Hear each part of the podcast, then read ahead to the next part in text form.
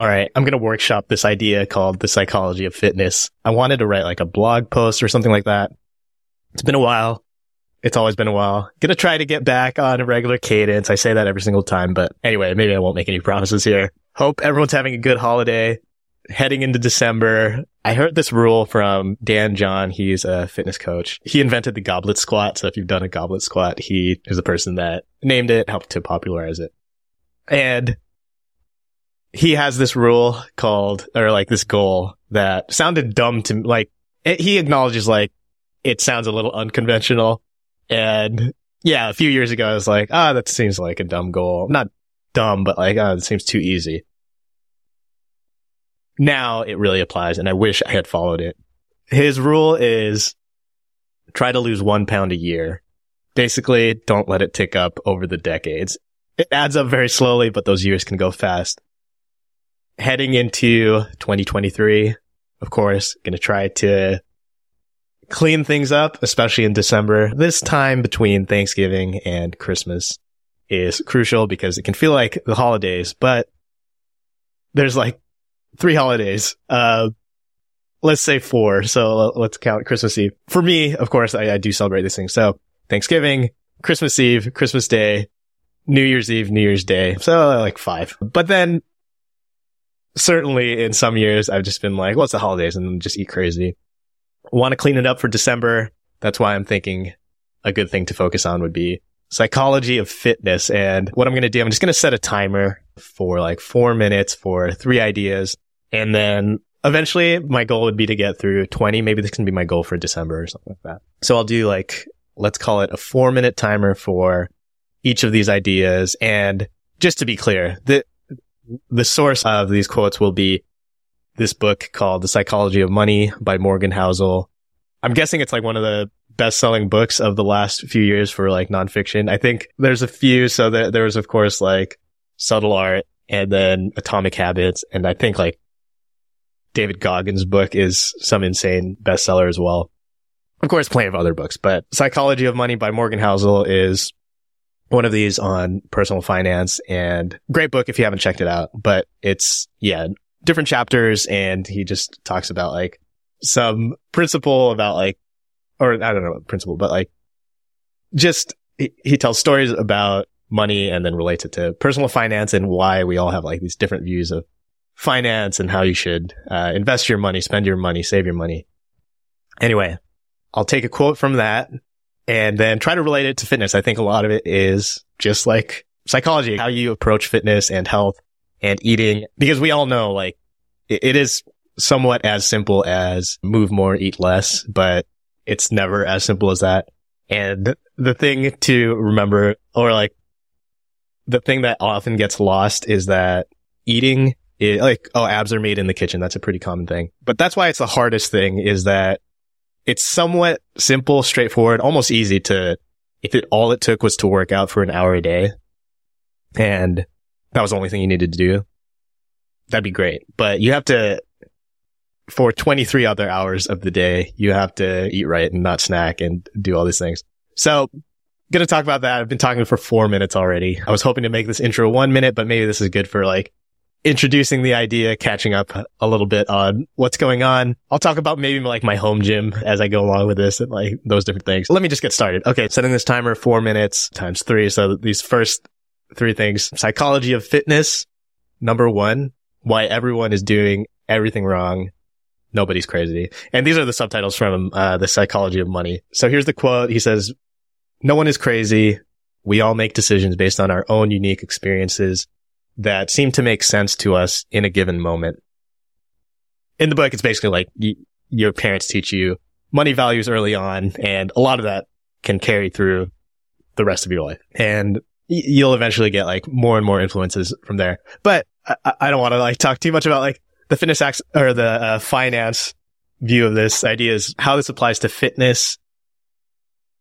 There's so many different approaches to it. So like so many different beliefs about how to exercise properly, how to eat properly, what you should be eating. And a lot of it does come from our parents to begin with. This does remind me of the book Wanting by Luke Burgis, where he talks about mimetic desires and that the order of that you become influenced and like pick up the things that you want. First, it's from your parents and then it's from your friends. And then eventually like more and more it's by like the media that you're consuming. So if you are scrolling through social media, then that's going to influence like the things that you want. And, and yeah, it is this thing that like personal experience just sh- starts to shape different things. So this is why you get so many different opinions, so many, you just grab like a, a group of your friends and they'll, they'll all have probably like somewhat different and maybe some extreme differences between them.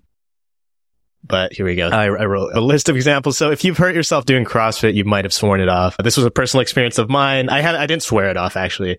I, I tried it like three or four times. Always would get injured within a few months, but I still think it's good. I think it was one me, like it's on me to like just be better about like not lifting as heavy or like not trying to push it too much or practicing my form. But then other times it was just like what I would see is like a very good coach that led, led it and then, or like owned the gym and it that good coaching doesn't necessarily always trickle down. Yeah. Or just like trying to do it, just trying to do too much. That's on my end. Like once you get like that unlimited membership, you want to make the most of it. Then you go on like multiple days in a row when you, your body's really not ready for it. You haven't progressed up to that.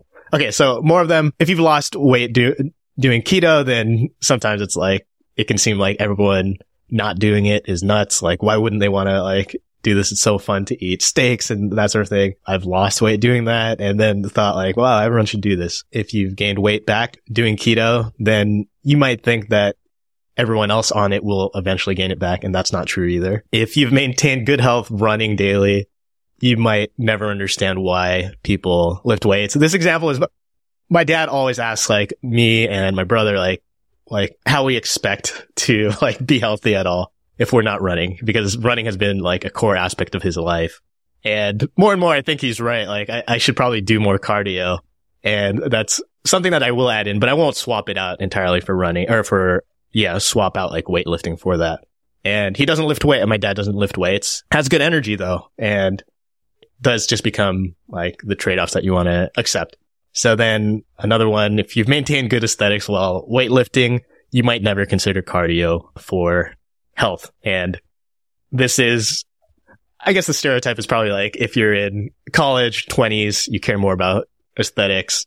And if you are able to like get to the physique that you want with weights, then maybe you don't consider cardio for health and you don't understand why anyone would do it. And yeah, I've just seen this like in my own life, just all these different beliefs through like every year of my life, um, and every decade where I, I think like five years ago, I was thinking, oh no, I just want to, or even like when I started this podcast, it was kind of, I, I just want to feel good. But then over like the past couple years, I'm like, oh no, I should probably add muscle while I can before I get into an age. I'm probably almost there now.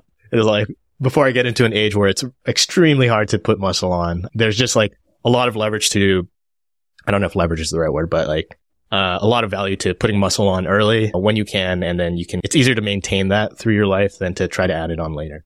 Okay. I went over the, the timer there. So this next one, maybe this will be short. No, psychology of fitness number two.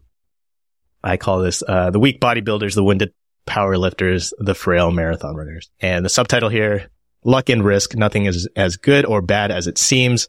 And here's the book quote from Psychology of Money. But more important is that as much as we recognize the role of luck in success, the role of risk means we should forgive ourselves and leave room for understanding when judging failures. Nothing is as good or bad as it seems. The story he tells in there is that Bill Gates had this wild success and had a lot of things going his way early on, like uh, his parents and his neighbor, like say like neighborhood or like where he grew up, what his parents did, set him all up. And that was a lot of luck. But the other side of that was risk. And he had a best friend who uh, passed away, had this kind of the same upbringing. And because of that, like wealthy upbringing, he was able to go, I think it's like mountain climbing. So that's a part of his life and then died doing that. And that's just like the, opposite, like the, or like the reverse of luck that like the chances of that ha- happening were as low as the chances were for Bill Gates to become the richest person on earth. So how does this apply to fitness? So, um, trying to become elite in a sport is probably not the healthiest thing, even though playing sports regularly is one of the healthiest things you can do. It's movement. You're with other people. So there's the community aspect, but to if your goal growing up is to be an Olympian and you don't really like when you're a kid, you don't understand how hard that is. And if you make that your singular goal and you don't reach it, it's very unlikely just like percentage wise that you'll reach it. And if, if that was your, what you're dead set on and you think you're, you have nothing to go like, like to turn to after that, that would be a pretty unhealthy thing. Then there's this, eh, the more common thing is like everyone that's not everyone, but like if you're the best basketball player in your high school, you can get to college. You might start thinking like you might have a chance shot at NBA, but it's impossibly hard to like make it to the NBA. But if you, you make it the goal like, Hey, I just want to get like a full ride through college. That's great. And don't put all of like the, like your singular goal to making it to the end because yeah, luck. So genetics play a role, not the entire role for say like fitness things like bodybuilders, steroids play a role, not the entire role. There's a ton of hard work. It, like they do have to just work out for hours a day. Yes, the like drugs help them recover, but they're still like putting all the work in. And especially when it's like, say like bodybuilding where it's like fair play, everyone else is doing that, then yeah, they're like, they know what game they're playing. Then let's see, what else, what else did I have here? Here we go. Like people with the six pack and this idea of like, would you sacrifice all the good food that you eat? And the main question is, how much are you willing to sacrifice? A lot of people are willing to sacrifice, like I said, like the hour working out every day because it can feel good to do that in the moment, like, or even like after, in the moment, maybe there's like some pain in it, but if you're playing sports, like it feels good to do that. And then after there's like the, the afterglow of it, but avoiding good foods that you love eating, that's just like painful most of the time. So that becomes pretty difficult. And then eating all that junk food, say like someone that is out of shape. So I, an example I've seen is like Warren Buffett drinks like regular Coca-Cola. I think he has a can a day, maybe multiple cans a day. So you can look at that and say like eating all that junk food, uh, is unhealthy, but how unhealthy am I to like obsess over food all the time? Not that I do like, but it is a thing of like, probably better to like relax and like have that Coke than to obsess over not having it for the rest of the day. I, am seeing, this is why I was saying like I was, I'm workshopping this. I don't know that this all applies to luck and risk. Anyway, so working out at 4 a.m. every day can seem like torture. So that's like the downside of it, but the feeling of discipline can be carried through the rest of the day.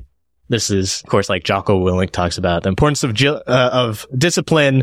And he takes a picture of his watch on many days, 4.30 a.m. doing his workout. Next up, psychology of fitness. Number three, never enough. When rich people do crazy things. Uh, this is a book quote from Psychology of Money. Number one, the hardest financial skill is getting the goalpost to stop moving. Number two, social comparison is a problem here. And you, you see this in fitness that like good health is one goal, but then if you, you have like social media and you keep seeing like these people with perfect bodies over and over and over. It's like, oh no, you know what? Like maybe feeling good isn't good enough. Maybe I need to look better. And then like, oh, I look pretty good. But then like you start comparing it to the, entire rest of the world. Um, and this is where the social comparison can be a problem that like, oh man, like I can look even better. And you can see like someone online did it faster. And the comparison used to be like to magazines. Like I'm not getting it done fast enough. This said I could get it like six pack in 12 weeks, but there, there were, actually I couldn't. There's like no six pack under there. Just should have focused on adding more muscle and then feeling good throughout the day is enough until it isn't. Like you want more and more. And I, I guess this also applies, I would say, to like the home gym. I've thought like, and uh, they do joke about like, once you start the home gym, you just will continue to add to it. I used to always think, oh yeah, if I got like yeah, kettlebells enough to get a good workout in. So I got a few different kettlebells and then now it was like, oh no, you know what? If I get like a rack with a barbell, then I can do everything with that. And then, yeah, just becomes comparison. You start looking at like different home gyms. Now I'm like, oh, now I need like, uh, perfect lighting in there. Now I need a bike. I need some cardio equipment and just adds up. And then I, I remember like when I was picking out like what rack to buy, just the ridiculousness of spending more time looking like each day for like a couple weeks probably where I was just like looking at different home gyms for longer in each day than I was actually working out. So this was a thing of like priorities and getting that straightened out. With fitness, there's never enough. It seems you can always do more. And that's that for this episode. And next week or hopefully like through the rest of December, I'll keep working on these ideas, psychology fitness. Definitely check out Psychology of Money if you haven't. It's a great book.